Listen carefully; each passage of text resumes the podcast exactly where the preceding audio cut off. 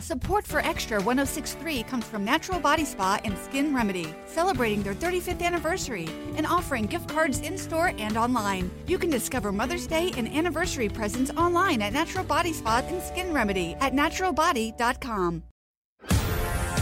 This is the Ben Burnett Show, the only show in America that features a one term has been retired politician that nobody knows on Extra 1063. Welcome to the weekend. This is the Ben Burnett Show on Extra 1063, Atlanta's all conservative talk station. I am thankful to everybody who makes me a part of your day each and every weekend. Tuesdays, I do long form interviews. We'll give you a taste of that in a little bit with Chris Clark, who's the Georgia Chamber of Commerce president and CEO. This past week, I had a gentleman by the name of Brian Jordan. Brian is the CEO of First Horizon Bank. You paid attention to the Wall Street Journal over the course of the last month or two, he is somebody who has been in the news. He had a merger fall apart with TD Bank, based in Toronto. When they were going to merge, they were going to be the fifth largest bank in the country, even bigger than Truist.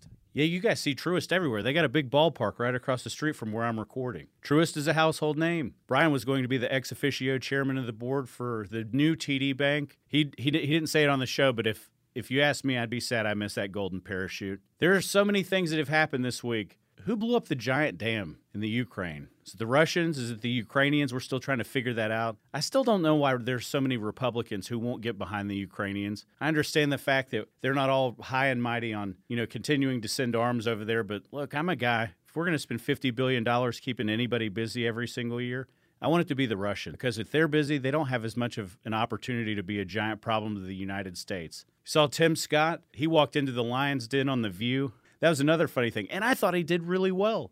Tim Scott is the kind of guy that this country needs to represent the party moving forward. Do I think that Senator Scott can win a presidential race? I don't. I don't in 2024. I wish he could. I wish Nikki Haley could. I wish Ron DeSantis could. Ron DeSantis still may. There's time out there. A year's an eternity. Mike Pence also entered the race for president. Imagine being so bitter towards your former boss that you are willing to run for a presidential primary against him. If that doesn't give you questions, I don't know what possibly will. And I say that with 100% respect to all the Trumpers. Imagine, I'll say it again. Imagine disrespecting your former boss who put you on the ticket in 2016 so much that eight years later, you're willing to run for president. To me, there's not a lot left that needs to be said. And I'm not that idealistic. Speaking about being that idealistic, did you guys pay attention to the LIV Golf fiasco this this past week with the PGA Tour? We don't get the opportunity on Extra 1063 to talk sports every single day. And honestly, I'm grateful for that. But every once in a while, you get a mushroom cloud of a story that intersects politics, commerce, geopolitical issues, the Saudis, dirty money, supermodels, and golfers. I mean, I think all the golfers walk around with supermodels, so we'll, we'll, we just work we work both of those things in. For those of you who don't know, about a year ago, the Saudi Sovereign Wealth Fund started a competitive tour with the PGA. It's called LIV Golf, LIV. They play music. I don't know, guys. To be honest with you, I've been to one, maybe two golf tournaments besides the Masters. And and for the record, I will go to the Masters every single year that I get tickets has absolutely nothing to do with golf. I love the culture. I like the history. I like the fact that everybody's nice. You can't take your cell phone. You can eat pimento cheese sandwiches and ice cream sandwiches and 400 beers and spend $14. There is a part of yesteryear that the Masters encompasses. Besides that, man, I don't care about golf. You find me on a golf course, I've been kidnapped. But I think what's going on is interesting. LIV Golf breaking away from the PGA Tour, starting their own competitive tour, and they go hire a bunch of really, really expensive mercenaries. Phil Mickelson, Dustin Johnson, Brooks Koepka. If Dustin Johnson or Brooks Koepka walked right in front of me, I would have no idea who they were. If Paulina Gretzky and Jena Sims walked in front of me, I would know who they were every single time I ever saw them. That's one of the positives of Instagram. There's nothing that makes me want to watch people hit a golf ball. I'd rather I'd rather watch you hit a golf ball than Dustin Johnson. I don't care. It doesn't move me, it never will. But the idealism in that moment is something that I have a real problem with. And I don't have a real problem with the white hat, white knight type of guy when they come along because this country has always seen people who want to just stand on their idealism and principles. Guys, I ain't one of them. When I sat in elected office, if you couldn't make your arguments without using the. As soon as you started making your arguments about the morality clause or God bless this or whatever, man, I write you off. And I always will because those are the people in this world most of the time that you ought to be afraid of. When people start talking about injustice and God told me this, I start running. And I always will. It to me, the people who were like, I can't believe Phil Mickelson would take $400 million of that Saudi dirty money after 9 11 and they killed Jamal Khashoggi, the Washington Post reporter. Hey, look, everybody makes decisions based in capitalism. For all the people who sit there and say America first, when you are an independent contractor and you have the chance to make 250, 300, 400 million dollars and you don't take it, that's on you. And plenty of you are fine with it. To be honest with you, in a separate way, I'm fine with it. I do pretty well in my career. I do pretty well in my show. I do pretty well in my podcast. I've got a pretty good consulting business. I'm not the guy who starves for his ne- next meal. I will not make a life change over $10,000. To be honest with you, I probably wouldn't make a life change for $25,000, but I don't begrudge the people who do. And that's what I want you to know. There's a woman that I see pretty regularly who is evaluating whether or not she should stay in her current job for $40,000 or take a new job for $48,000. That is life changing to her. And I remember the day where that was life changing to me. In the same way, and, and I am willing to bet that that same individual would do some things that they didn't want to do for a company they didn't believe in 100% of the time for that $8,000. It doesn't make them evil. And no, it's not the Saudi government, but the idealism of that argument is exactly the same. And Jay Monahan, the president and CEO of the PGA Tour, that dude ought to be run straight out of town because he sat there on his high horse of inclusivity and talked about the righteousness of the PGA Tour and then realized after about six weeks that he had lost a huge share of the people who wanted to watch TV with eyeballs because Phil Mickelson wasn't playing, or Dustin Johnson wasn't playing, or Bubba Watson wasn't playing. I get all of it. I, I get the fact that he was sitting there playing the card that he had to do. And then the merger happens, and he had to sit there with a straight face and make all of you and believe that what he wanted to do was genuine, that it was better for the game of golf. Give me a freaking break. Better for the game of golf? Sure. Why don't you just go ahead and tell the whole story and that the Saudis wanted to buy in and they had more money than you could possibly fathom, so you could put the big old band back together? There's a ton of nasty things with sport. There are a ton of nasty people who owns professional sports teams. You look at the English Premier League, you look at Bundesliga in Germany. It's horrible. Lionel Messi is about to leave PSG, which is one of the premier soccer clubs on planet Earth, because he was making about 35, 45, 50 million dollars. He got sideways with them. He's going to go to Saudi Arabia and join Cristiano Ronaldo and make 250 million dollars. Do you know why? It's not because they sat there and funded the 9/11 attacks. It's because Cristiano Ronaldo and Lionel Messi have one opportunity to make multi generational money for their loved ones for 200 or 250 or 300 million dollars. Guess how many years you have to work to change the life and legacy of your family tree for absolutely ever? About 3. I'm not making a change at this point in my life over 10 grand. I'm really to a place where I'm probably not going to make a life change over 100. But I'll tell you this, there are people who call me regularly about sponsoring my shows, and I'll be 100% honest with you. There are brands that I do not want affiliated with the Ben Burnett Show. There are. And it's not because I don't think they're fine companies or that you're bad if you spend your money with them. That's just not what I want associated with me. me if you look at me in elected office, I am a pragmatic, good looking, middle aged, eloquent speaking Republican. And, and I would like to do everything I can to protect that brand. And my cost isn't 10 grand to change that or a 100. I'll tell you this if Fox News or CNN wanted to send me out there for the Sean Hannity contract and make 30 or 35 million dollars a year and put me on with Chris Cuomo or Don Lemon or Larry King, God rest his soul, or any of them, you tell me what you want me to say. $35 million, I will absolutely do anything. You know what? White hat, conservative, I self-righteous individual out there, you do the same thing. You know how I know? Because everybody would. I don't care if you're the pastor of a Southern Baptist church. The, the people who will sit there and turn away that kind of opportunity that you know in your life you can count on five fingers. There are that many people in your life today that are that idealistic. And you know what? To those people, I respect them. To the guys like Rory McIlroy, who the PGA Tour sent out there over and over and over again and had an incredible weight on his shoulder because you knew he was friends with plenty of those guys.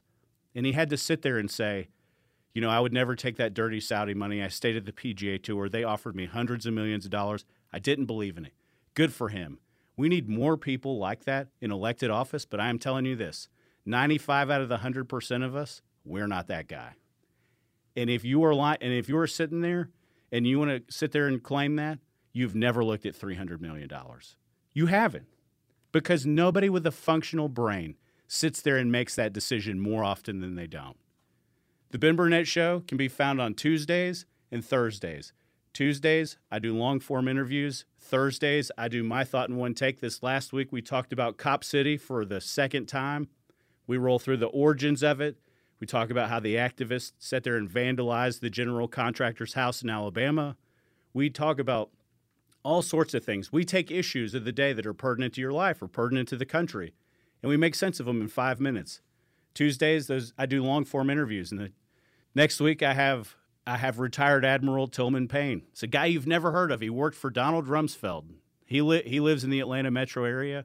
Managed the Pacific forces out of Guam and the Marianas Islands. We talk about all sorts of issues. How do you get there in life? That's what that's that's really the message that I want to craft. You can follow me on Twitter at Ben Burnett. You can follow me on Instagram at The Ben Burnett Show. This is Atlanta's all conservative talk station, Extra 1063. Coming up in the next segment, we're going to talk to my good friend Chris Clark, the president and CEO of the Georgia Chamber of Commerce. We'll be right back. This morning in the Atlanta airport, no one's missing a meal on Mac Wilburn's watch. With 11 restaurants to serve passengers, he's got dining for every destination. And it all started when Mac talked with First Horizon Bank about opening a franchise in the airport. Now it's open for business and cleared for takeoff. First Horizon Bank. Let's find a way.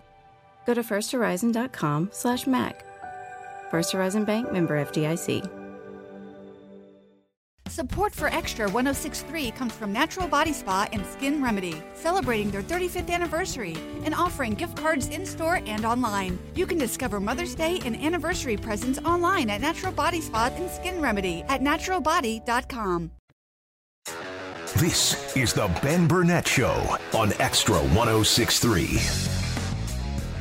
Welcome into the Ben Burnett Show. My guest today is the Georgia Chamber of Commerce President and CEO, Chris Clark. Chris, welcome in. Thanks, Ben. Thanks for having me. It is so good to have you. I finally reached the pinnacle of business in the state of Georgia by having the Chamber of Commerce. Chris, where did you grow up?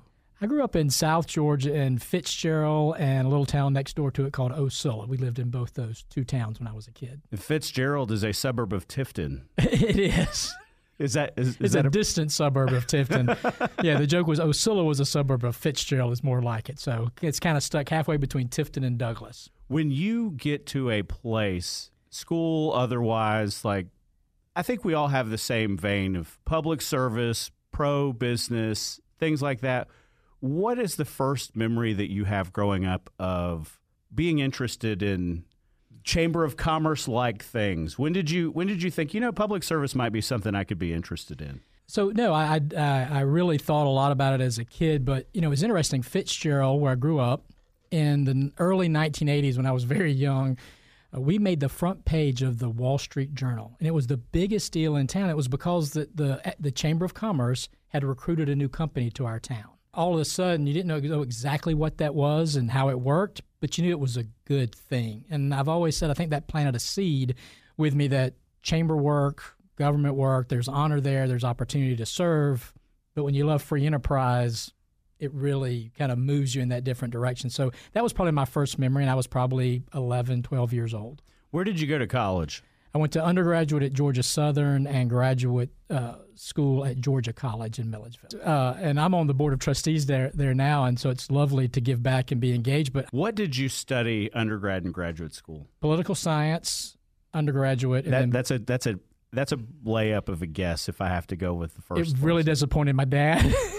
he was, like, You're, "What are you going to do? Teach?" Yeah, he's like, "You're going into finance." It's like I don't understand finance. I'm uh, graduate school was public administration. God, you're just like the stereotypical bureaucrat right It's there. horrible, isn't it? Yeah. Well, this guy, can we get him a math class? So it was cool though. The one thing I did like about Georgia College's It's program is when I went and sat down with the dean. He says, "What do you want to do?" And I said, "I, I want to do something in this area called economic development and chamber. I'm not exactly sure what that looks like, but I need business classes." As well as public administration, and they let me build my own program. So I took just as many business classes. I could have had an MBA by the time it was all over, but that was the program I was in. Well, and you get you get typecast as a business guy if you, if you steer from that. Yeah. Uh, when you talk about economic development, I think it's a fascinating endeavor. I think Georgia does it incredibly well.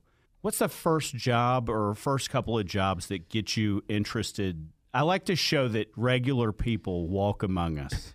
Because if you asked me, and I've sat in elected office, how you become the Georgia Chamber president, I would have no idea. Sure. And I know more than 98% of people walking around, and I don't know how to answer that question. Listen, sometimes my family doesn't know what I do and how the chamber works. But for me, it was actually in grad school. We had two state project managers who were economic development project managers came to a class and they talked about what they did. And I literally chased these two guys down the hall after class and said, I'm going to do what you do. Tell me how you do it and how you got there. And these guys, I bought them a Coke and we sat there and they told me what it is. One of them still a, a great friend today, and his dad happened to be commissioner of economic development, who has become a great mentor as well. So it, it's it's interesting. But hearing those guys talk about helping businesses grow, that connected back to that time in Fitzgerald as a kid, it's like, oh, so there's there's guys that get paid to go help businesses Bring do what they do. right. I want to do that in some form. And so, you know, I started at the local chamber level and then I went and worked for Governor Perdue for, for eight years before coming over into the Georgia Chamber. How was how did you get to know Governor Perdue? Is it just a middle Georgia thing? He was my state senator. yeah. Sh- shockingly enough, you knock doors for people. Always think that these guys live in the ivory tower. If you knock doors for somebody, they are they will be loyal to you forever. It's just been a great friendship. I actually talked to him uh, this weekend down in Savannah, but then when he ran for governor, I was his county chair, raised money, helped with economic development, and then he asked me to go be deputy commissioner of economic development once he was elected. How many years did you spend in that role? And is that where you really get to see the projects of scale that come through the state of Georgia in the day? Yeah, because I mean, running the chamber and a development authority in Fayette County and in Hawkinsville, where I had been before, those are small projects, but it's retail, kind of like retail politics. It's it's block and tackling. It's helping small businesses, helping farmers. But when I got to the Department of Economic Development, I negotiated the Kia deal. I did Gulfstream's first big investment or expansion, and another big announcement with uh, at the time. And so yeah, over those four years, we you you were coming out of the recession after 2001, so you started to see some economic momentum that went really well. And so yeah, I did that for four years and worked a lot of those projects and saw how it all worked. But Kia was at the time the Kia was the biggest deal in the country, and that was in 2005. I think we negotiated that deal. When you look at those opportunities, I hear Columbus, I hear Savannah, I mm-hmm. hear, you know, the project Kia, you know, West West Point, which Lamar Wakefield was the architect down there. He's been on the show. He is the architect of Avalon, the mm-hmm. Battery, done them mm-hmm. all over the place. They just, I, I love to have people on where you know the body of their work and you don't necess- necessarily know, Know who they were. Right. Eh, but listening to how listening to how those deals come together is fascinating because he was a core guy to bring the Braves to Cobb County. I was like, dude, and nobody knows who you are. He's like, nobody ever asks. Well, that's I always tell that to Or a hockey team in Forsyth County. Ex- Exactly. it's going to be awesome. Uh, you know, I tell economic, particularly young economic developers, that you don't get into this business because you get fame and fortune, but you'll drive past a facility 10 years from now and you'll realize 3,000 guys get up and go to work every day and get paid.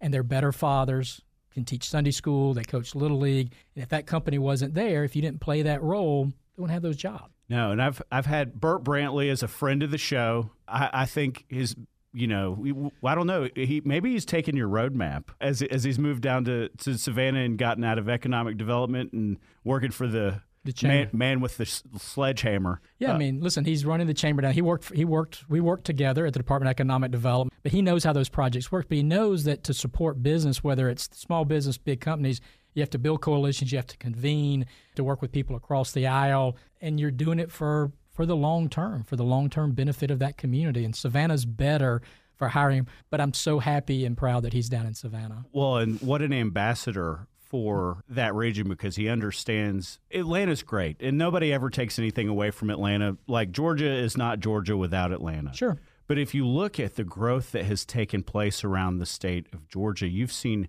really a lot of the headline banner headlines of people coming into the state to invest in automobile manufacturers or batteries or the port with its expansion that seemed to take three decades. Mm-hmm. Nothing happens overnight. Talk to me about the projects that you have seen and the ones that you you're probably not going to part with too much that, that you guys might be working on today that you think makes this the best place in the country to do business. I think what's happening, Ben, is globally you're seeing this realignment of supply chains, and you're seeing companies that maybe went to China, went to India, are coming back now. And Georgia's well positioned because of the port, because of the workforce of our state, because of a pro-business governor and General Assembly for 30 plus years now, we're a great destination for those companies. I think particularly what Governor Kemp has done, making us the buckle of the battery belt, if you will, with the solar projects, electric vehicle projects, those are game changing, long term, not just change the game for a Savannah. But you're changing infrastructure, changing how people live, work, play, and pray. Th- these aren't just a fly by night company coming in. They're making 50 year investments in our state they're going to train up a whole new generation and they're going to spin off technology and companies from now on. I mean, these are f- transformative projects long term. And if you get one, that's pretty good. You get two, you're great. You get three, four, five, six, seven of those in a four year period, which is what we've seen in Georgia. Listen, for for what was it, 25 or 30 years, the biggest project ever announced in Georgia was the Kia deal. I mean, I've, you know, You proud of that. that one. I was there. We did it. We negotiated, flew back and forth uh, for for 11 weeks, and then when you have the SK project, that's the next biggest project since then, and you're thinking, gosh, one a decade. This is pretty good. And then all of a sudden you have another one six months later, and then you have Rivian, and then you have Qcells, you have SK's expansion, you have the new project in Newnan. The, these are massive, incredible, because not just it's not just the one building that you see, it's the 13 to 30 suppliers Oh, yeah. that go into the more rural communities around there that lift you know lift every boat in that area. So you've had to put this in perspective, you've had 1,400 projects announced in four and a half years in Georgia that will invest just under 70 billion dollars and hire 165,000 Georgians just from those 1,400 companies, and the pipeline behind it is just as full. When you look at the halo effect of those, and Mm-hmm. it's not Huntsville, Alabama has Mazda and Toyota, which is you know the the automobile doesn't care where its battery is made, but if you're uh, if you're creating battery manufacturing jobs in Dalton, it's essentially two hours, and that's out of state, but that is a Mm-hmm. regional economic driver or Montgomery. With it's Yeah. not lost on anybody that Kia and Hyundai may partly be uh, owned by the same same group of people. And- Absolutely. and, they're not far from each other, but it is in their right to work states Every time. every time. And I don't understand why a party in this country gets so hell bent and determined to fight for labor unions when all the investments in your country from an automobile manufacturing perspective look they leave california you're seeing it now Right. They'll, It- they'll leave California and move to Arizona. They'll, They'll- leave California and move here. they'll they'll leave california and go to china Right. Yeah. think I- about that Listen, the, the right to work has been one of the pillars of the Georgia Chamber for the last 50 years, and it will be for the next 50 years. And what I love is the fact that you've got, I think it's fairly common knowledge in Georgia, this works. Now, you do have some industries in Georgia that use union labor. It's not the big Chicago controlled No. labor. Th- these are guys that are your buddies that are my buddies who You're are not doing crossing electrical. crafts, and I can't move this computer because Right. it's not in my job description. Right. It's no, horrible. Yeah. No, that that just doesn't work. But I, I remember when we first started the conversations with Kia, Hyundai had suppliers, wanted to be in the same region But the other thing is, is they didn't want to be within a certain mile radius of union hubs. Yeah. And they were some of those that were legacy from legacy car uh, manufacturing in Georgia that were here in the Atlanta area, like Ford and Chevy. I want to ask you two questions because we talked about one of them off the air. I think that this country, I don't think it's Georgia. I think it this country is woefully underprepared for escalating interest rates, work from home environments, yeah. and how office space is utilized in this country. And I hear nobody talking about it. And if you ask me at home, guys, the biggest problem that this country faces, you hear no one even talk about because it will be devastating to the nation's economy. Right. Talk about it. So I, I'm worried if we don't get innovative and think differently that we're going to look like we looked in the 1960s and 70s where you have a hollowing out of your cities people here's what we know. Young men and women young talent they won't live work play pray communities. Downtowns are built for them. I mean you're seeing at avalon and others new downtowns being built. But they're being built to a new standard of buildings with fresh air. I mean all this pre you basically are thinking post covid work workplaces. We're seeing downtown atlanta right now and our office is in tifton brunswick and downtown atlanta. You've got some spaces down there that are beautiful buildings but companies don't want those anymore You've got millions of square foot of vacant space. And now you're finding those companies either going into bankruptcy or looking at how do we reuse these? Can these be used for condos? Can they be used for apartments? Georgia State's done a lot of great work repurposing older buildings. And so we're going to have to have a hard conversation about a we're really good at greenfield economic development. To- totally. Right? It's easy. I can go out there, get my permit, get me some bulldozers, I can make it happen. We're not great at, at imploding. Yeah, yeah, we're not. or rethinking what that use might be. And we, we had a little bit of this, I'd say probably in the late 90s in Georgia, where we had a lot of industrial buildings that had 15 foot ceilings that we'd all built in the 1950s, and everything now needs 20, 30 foot ceilings. And so we went through and you saw some adaptive reuse, a few incentives that came out, brownfield reuse. I think it's going to have to be much more than that. We're going to have to figure out how to incentivize building owners and investors with market rates like they are. How do we make this affordable to you just so our cities and our counties can have robust downtowns where young people want to live, work, play, and pray again?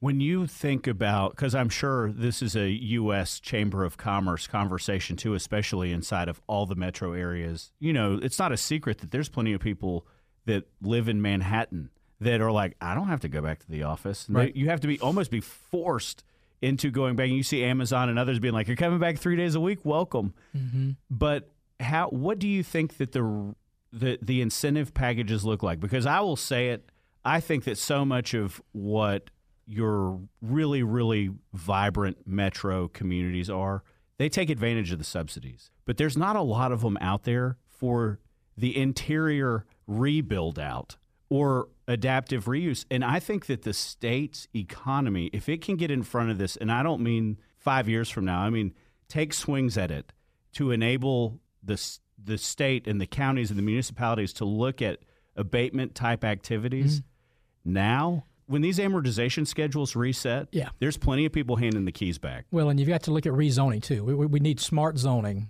You know, having zoning that was built on 1974 is not going to work in a very different environment, which is a whole nother, you know, road that we can go down. The, here's a couple of the, the projective projective figures that we're looking at. About a 20% decrease in Class A office space by 2030. And that's soon. That yeah, that's not far off. And so you're seeing a lot of companies right now coming in and doing these hub and spoke models where we maybe put the tech center in, the, in this location. I met with a company the other day, I won't say who it is.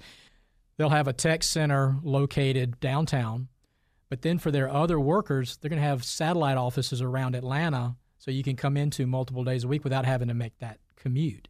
So, what the research shows us is that by 2030, roughly 77% of jobs would be eligible for some type of hybrid workforce. Now, listen, doctors, nurses, the guys that string our lines for the power company, they're always going to go in, right? Manufacturing. But I, I, well, I will say this I'm seeing manufacturers offer alternative work schedules and trying to get very creative.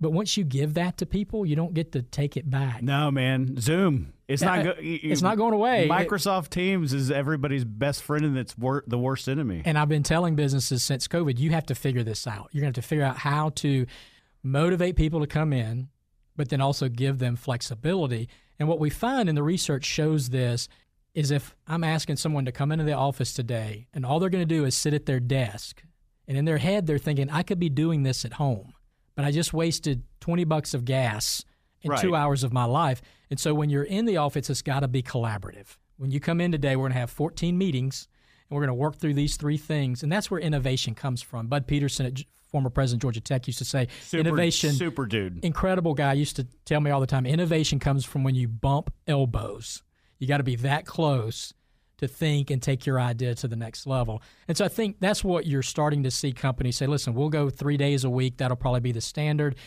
fridays will be mainly work from home for folks i think if you try to commute into atlanta on a friday now it's a pretty easy Yeah. commute And it, and it used to not be awful. If that, if you want to know the truth, Well- that was that. That was the one day where it was like, hey, you know, Yeah. eh, So that, that that's where we're going, and, and business is going to have to adapt. But what's cool is I'm seeing manufacturers start to figure this out. I have one who shifted their schedules, and so all of their employees get off at three o'clock, three p.m. now. And I said, that's you know used to run till six or seven at night. Why three? sun's sun's out, baby. Well, what he said was, I want my employees to go pick up their kids from school. I want them to coach Little League. That's why I'm sponsoring all these teams. I want them to spend that family time. And what he saw was his retention rate went through the roof when he went to that three o'clock. He didn't have the turnover that he used to have. And so you'll start seeing more companies think creatively like that. When you look at knowing that that is the thing, if you had an industry, let's just be totally vendor agnostic, company agnostic. Okay. I used to say, I would tell our assistant city administrator in Alpharetta all the time with Fort Gordon and Maxwell Air Force Base and and Robins Air Force Base, and knowing that Atlanta has the workforce, you know, and it's Scott Dobbins, but it's not what it was 20 or 30 years ago or Fort McPherson. I was like, why do we not chase Department of Defense contractors uh, in, in Metro Atlanta? Because Georgia Tech is as research a university around math, science, and technology as anywhere in the world. What, but but that's my opinion. What what is your if there was an industry that you thought Georgia was ripe for that it has underachieved with, and I you say that knowing that there's time to go go chase tomorrow. Like what interests you, Chris? No, I think any, I think a lot of companies, and we're starting to see this happen in particularly around Georgia Tech downtown, are companies looking at the innovation space, right? That tech space, that spin-off company space, all the stuff Silicon Valley's done re- really well. I, I, I don't like the guys talking about we're the new Silicon Valley. We don't need to do that. It's sometimes it's not what you say, it's what you don't. Go on. Exactly. So we, we, it's not what we what we need, but we do have strength here. Financial services, right? How do you spin those off and to create new companies? Uh, the fact that um, you know we've got a, a bedding manufacturer who's building an innovation space here. Uh, th- that's the type of companies that are going to have long term, bigger impact. We missed that for a lot of years. Baxalta was the first big, you know, biotech company that came to Georgia. We missed them for years. Now they're spinning off, and you're seeing the benefit from that. So I think any any company, if a company is not an innovative company and they're not focused on innovation technology, they're not going to survive the next decade. So I, I, don't know if I could pick a specific industry, but it's all the companies that we're seeing build those innovation hubs, look to bring that next gen talent thinking. That's what we want here. when you evaluate what you want to do when you grow up, like let's assume that you've got another job in you and you can't answer with Georgia Chamber of Commerce head. If there was something that you could do, knowing the background that you've had along the way, if there was something that pulled on you that you didn't have the ability to do today that you wanted to chase, what would that look like? Gosh, I, I don't know. I feel so blessed to have this job that oh I have. Oh man, that's political. but no, I really do. I feel blessed. Uh, I don't know unless I could, unless I could make a living as a fly fishing guide. I asked. I actually That's that's a hard one. Chris. Carr said he wanted to be a crab fisherman. And I was like, you know what, man? Like after all the stuff you've been through, Yeah. it's like knock yourself out, dude. Yeah, I mean, if I could, um, yeah, if I could be a fly fishing guide, I think that'd be that'd be high on the list. Yeah. Well, I, well, you you can get there's some trout in the Chattahoochee. Oh, I've caught some huge trout just right down the road from here. When um when you when you think about that, one of the things I like to ask people that have networks like you have, if you had a guest that I should somebody I should reach out to that you think would be a really good fit to talk you, as you can tell we don't really do we have lots of people in public service, but we don't really get political. It's Yeah. like, who are you? Not why do you feel a certain way. Who would you Who would you tell me to call? I'll tell you one. Uh, I'm I'm about to release my first book, and as part of that book, I interviewed a lot of executives and CEOs. And one, and I, I, I think I spent about two hours with him. I could have spent five hours with him. Is Jimmy Blanchard, who is a former CEO of Synovus. He's an incredible servant-hearted uh, leader in his community, in the state, quite frankly, in the country. Uh, the lessons that he has, the stories that he can tell for what you did right, what you do wrong, how you build the right culture. I think it's a story that everyone ought to hear, uh, and so I would I'd put him high on the list.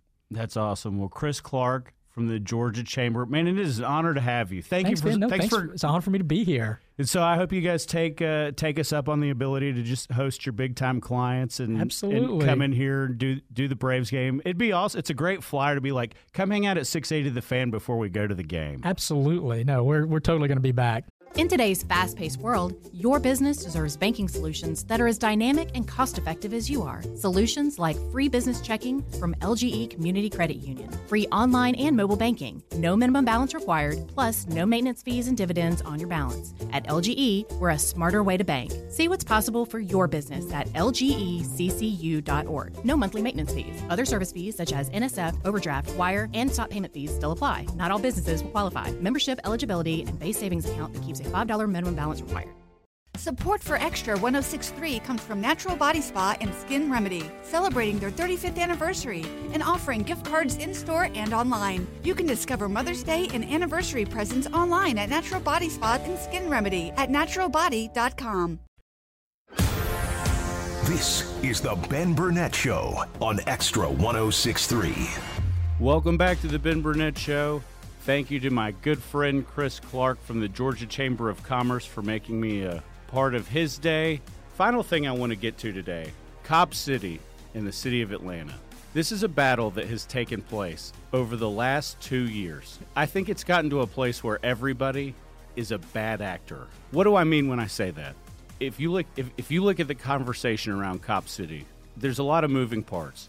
About two years ago, they went to Jim Gorrie's house, who is one of the owners and founders of Brasfield and Gorrie, and they vandalized it in Birmingham. They won a contract to build a police training ground for the city of Atlanta. At the time, it was about $30 million, but the political and economic environment in the country changed both of those things. About a year later, there was on on the training ground, which was essential, which was a job site that was essentially about to get underway. They had all kinds of protesters, people in trees, activists from all over the country. All over the country. It's not just an Atlanta thing. There's plenty of anti-police narratives that are out there. I want to preface that comment with one thing. I do think that law enforcement in in large cities in this country don't don't get to police those communities like they do the rest of the country. If you come out here in North Fulton, the police are widely supported. We would never in a million years have a police protest. 23 miles up the road. Different politics, different values. It's a different way of life. Do I think that that makes your suburban communities better than the city of Atlanta? I mean, personally, I do. There's no doubt that you need the city of Atlanta. When you looked about six months ago, if you look about six months ago, Tyre Nichols, an African American man, was killed in a situation with the Memphis Police Department. Memphis is another city that has tremendous challenges. Resembles Atlanta in some way, in, in a lot of ways, but it's really like Atlanta's little sister. They've had any number of issues since the assassination of Dr. Martin Luther King Jr., and that city's really never had the opportunity to put one foot in front of the other. Your inner cities are hollowing out. If you look at the city of Atlanta, it's got real problems with its office vacancy, it's got real problems with the economy, commercial real estate, all sorts of things. This is a horrible commercial for the city of Atlanta in a million ways. You look at ABC News, Fox News, CNN, MSNBC, The Wall Street Journal, all of them covered the planning and zoning conversation and the and the funding. And if you trail back to the conversation we were having about Memphis, one of the things that was said was that those officers needed more training. Well, the activists don't actually mean that. It fits the narrative that they have. Police and communities that support law enforcement means that they're anti African American. I don't think further things could be from the truth. So then on the other side, Atlanta wants to invest in a police training facility. After that $30 million figure was trotted out, the economic climate changed, cost of building materials changed, the location and the venue wanted to change. if it if it reigns true in Memphis that more training and better facilities would have better equipped those law enforcement officers to handle that situation with Tyre Nichols, then wouldn't the same thing be true in Atlanta? The problem is that nobody is a genuine actor. When the Georgia State Patrol went on on the scene several months back, there was a shootout, and those activists claimed that the police local to Atlanta and the Georgia State Patrol killed a guy. If you look some months later, the Georgia State Patrol and the city of Atlanta responded to a escalating situation on on the grounds of Cop City, and somebody wound up getting killed. And then the Georgia State Patrol didn't have body camera footage because they're not required to have it, and that brought forth another conversation. The gentleman that was killed in an autopsy, they found no gun residue on him. Do I actually believe that? At this point, I don't know who and what to believe. Just because you aren't armed doesn't mean that you aren't hostile. Just because you aren't armed doesn't mean that the police shouldn't respond with force. I also believe that that is true. Do I think that those activists instigated a situation that could become violent? I do. Because that is what the narrative has been. If these people are coming from all over the country, they want to be martyrs over an issue. I'm not telling you that everything that they advocate for is unfounded. It's not. The militarization of our local police departments is enormous. And if you think about that conversation, when you look at asset forfeiture money, you quickly realize they buy lots of toys for law enforcement. You go to the city of Alpharetta, it's a wonderful place. They have all sorts of toys that this community really doesn't need. And I said that to say, I'm super supportive of those guys. I was supportive of it when I sat in elected office, but the law enforcement officers in your local governments have an extraordinary amount of power. And I will be the first person to tell you, as a conservative Republican, it is very hard to vote against something that they want to do, even if it doesn't suit the best needs of your community moving forward. As the as the site for Cop City changes to sit to reside in the partnership begins with the DeKalb Police Department, things things begin to escalate again. The activists the activists never gave up, and then the funding conversation comes up this past Monday. Well, last week, Attorney General Chris Carr had three members of the who organized a bail fund arrested and claimed that there was improprieties with how that money was collected and what it was going to be used for. And in the arraignment, the judge said, This is a case that doesn't have a lot of meat on the bones. To me, it felt political. I'm not going to tell you that Attorney General Chris Carr wasn't right. And I'm going to tell you up front if that guy ran for anything, I would vote for. But on the other side of that coin, I will say that I don't agree with everybody 100% of the time, and you shouldn't either. If you want to have an organization that fundraises so that it can bail people out of jail, to me, that's protected in the First Amendment rights. If there's something pre or subsequent to that that is illegal, I obviously think that should be prosecuted. And I think you think that should be prosecuted. But it doesn't send a very good message to the rest of the country that that's what Republicans are willing to do. It's no different than the IRS conversation with the Biden administration. It's no different than the IRS conversation of targeting, targeting conservative groups with Barack Obama. But I want to commend the Atlanta City Council, and that's something that we don't do a lot. They sat there over hundreds and hundreds of public comments earlier this week. Almost all of them were opposed to the building of Cop City. But you have to invest in your law enforcement and you have to give them the opportunity to train. And that's not to say that they're not going to make mistakes along the way. They do. You do. I do. Everybody does in their vocation. However, you have to you have to remove every obstacle. And part of leadership is doing what is ultimately right, even though it may cost you a vote, even though it may cost you a seat. So I have respect for most of them who are Democrats on the Atlanta City Council who sat there for over 12 hours listening to public comments. And then in the early hours Tuesday morning, they ultimately approved the funding request and the leaseback that was going to take place from the Atlanta Public Safety Foundation. Everybody knows that your law enforcement has to be invested in. Absolutely everybody. And at the same time, everybody can also have unpure motivations for why they want to get where they're going. The only people in this situation where I truly believe that their hands are clean are the Atlanta City Council, and I don't get the opportunity to say that a whole lot. Sitting there in public comment when you're about to do something that is unpopular with your constituents is hard. And 10 people can change the course of direction if they show up for the right public hearing to make something go away or to make something happen and apply political pressure. But I can't imagine sitting there for hundreds of comments knowing that the activists, the AJC, and shame on them for the way that they covered that situation on Monday and Tuesday. They made it sound like nobody in Atlanta supports law enforcement at all. Atlanta has huge problems. They have a delta between their vacancy rate and how many police officers they need that is sits in the hundreds. That is a staggering statistic. If you were at 70 or 75% of pool and there's nobody who wants to join the law enforcement agency, those guys need all the help they can get. And the AJC shouldn't fan the flames on something that is divisive.